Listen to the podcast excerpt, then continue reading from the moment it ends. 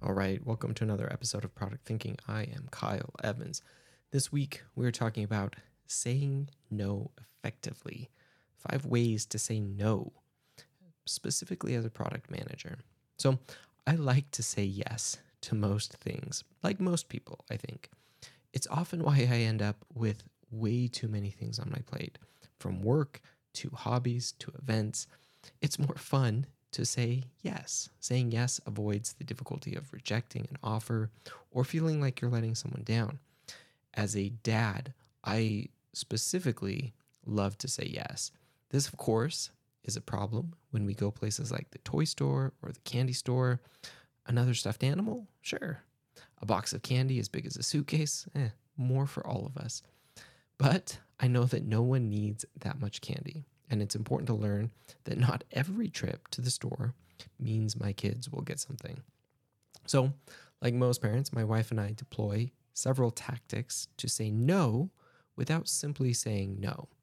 We may start by asking our kids why they want a particular toy. As we dive deeper, we may help them uncover if they are really interested in it or just interested in the moment. If it's the former, we may ask them if it's something for their birthday or Christmas list. And then we can prioritize that list later. If it's candy, I'd probably be the first to agree and say, yes, I've got a sweet tooth for sure. So I can easily empathize that the giant chocolate ball as big as your face sounds awesome and we should definitely get it. But would my kids prefer that over dessert at dinner later? Or would they be able to save it if they've already had a treat that day? So none of this is bulletproof, but we can prioritize, we can add to lists for later and make trade offs, which means all of these tools are helpful. So, how can we apply some of that same logic to our work as product managers on product teams? So, how can we say no as a product manager? First off, help prioritize. If you're like me, you receive more requests for your products than you'll ever be able to accomplish, from big features to small enhancements, and they're generally all good ideas. So, one of my favorite ways to say no as a product leader or product manager is to ask for help to prioritize the current roadmap, which of course presumes that you have a roadmap, which you definitely should, and you should definitely check out some of the other articles I've written on product roadmaps, which you can, of course, find in this week's newsletter. So, when a sales team or executive team comes with a feature request or a list of requests, I show them the current roadmap and prioritization and ask what they would move in order to bump their idea. More often than not, since we're considering all the inputs as a product team, we have nothing on our roadmap that sales teams or executive teams like to bump. And since we can't do everything, we generally stick to the order that we've prioritized. This really helps create a shared understanding of priorities and ensures that we hear ideas and give space for them. But we also become partners in the process. We can effectively say no to a new idea by having these key stakeholders say no to their own ideas. Or if it's something that should move up, in fact, it's also a great conversation on deprioritizing other items, saying no to them in order to prioritize more important work. So that's the first thing. Second thing, align with the strategy. Another key tactic in saying no is determining how a request aligns with our strategy. And again, this presupposes that you've created and socialized a product strategy, which I've also written about. If you haven't done that, you'll need to work on strategy first. Once you have a solid product strategy, you can test requests against it. If a feature request from a customer or stakeholder aligns with the strategy, then it may be worth digging deeper which we'll talk about in a moment, or prioritizing it, which of course we just talked about. If a feature doesn't align with our strategy, then we can discuss why it may be a good idea, but isn't the direction we're taking the product. At one company, we faced this repeatedly. We originally targeted our product at smaller companies, but then as we shifted strategy, we began targeting medium to larger businesses. So, product features and requests that made sense before no longer were part of our strategy for the product. And we had to consider that. It became a way for me and, and our team to push back on requests that didn't align with the future strategy. They may have been fine before, but they weren't aligning with the new direction that we're taking the product. So that is the second thing. Third thing, use data.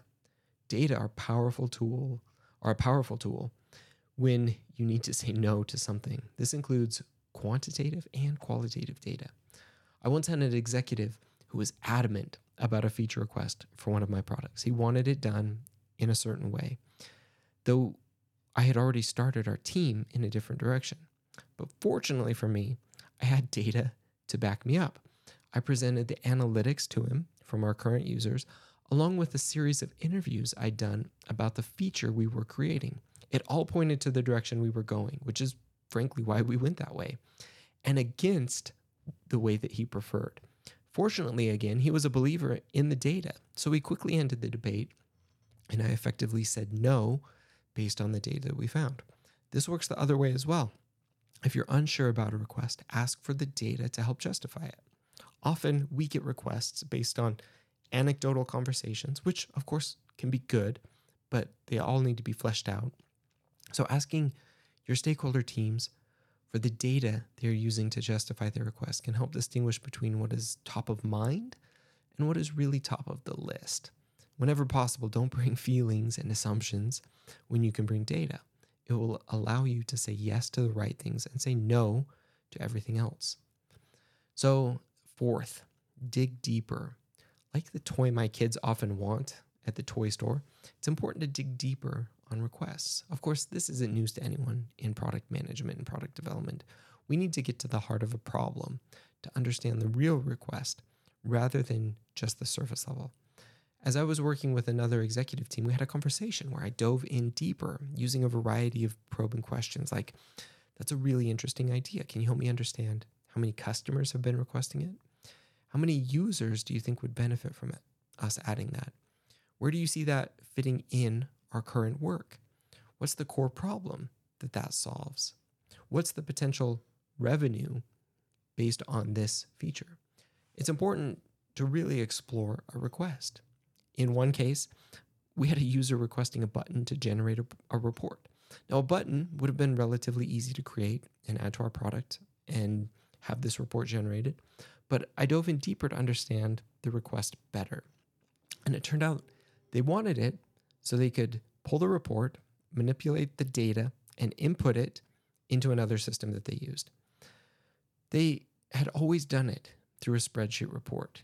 So, really hadn't ever considered the possibility of us adding functionality into the product so that they could make their adjustments, they could manipulate the information in a way that made sense, and then move the data from our product to another via API or some other means. So these are the kinds of things that we can discover when we dig deeper and why it's so important. And finally, keep it for later. Sometimes it's necessary to add things to the list. For my kids, that's often the birthday or the Christmas list. For our products, we need a place to store ideas. Often, customers and stakeholders just want to know that we've heard them, even if it's a no for now. Creating an idea pipeline and parking lot is, is a great way to do this. I've created idea backlogs at several companies now, and they are always a big benefit to customers, internal stakeholders, and product teams. Whenever a salesperson or an executive asks about their idea, you can point to your idea backlog and your roadmap to show them that you've got it on the list for consideration, but it hasn't been prioritized into your work yet. If they want to push it forward, you can, of course, ask them for help prioritizing. So, saying no is a big part of parenting and a big part of product management. We can't do everything, whether that's buying every stuffed animal or building every feature request. But we can do more than simply say no. We can involve others in the prioritization so they can see what's most important. We can use the data and dive deeper into actual needs. And we can put things on the list for later, all of which is much better than a hard no. So that is our week's discussion on saying no effectively. Five ways to say no as a product manager. Of course, if you want to read some of those articles I referenced, you can check out the newsletter over at productthinking.cc. And of course, subscribe to that if you haven't done so already. And if you want to listen to the discussions that I had on some of those topics as well, you should definitely follow us wherever you get your podcast, wherever you're listening right now. And of course, you can follow us on social media. You can follow me at Kyle Larry Evans on Twitter and TikTok. And of course, you can follow this podcast and newsletter on Twitter and TikTok as well at Product Thinking, just one T in the middle. So until next time, keep questioning all those assumptions.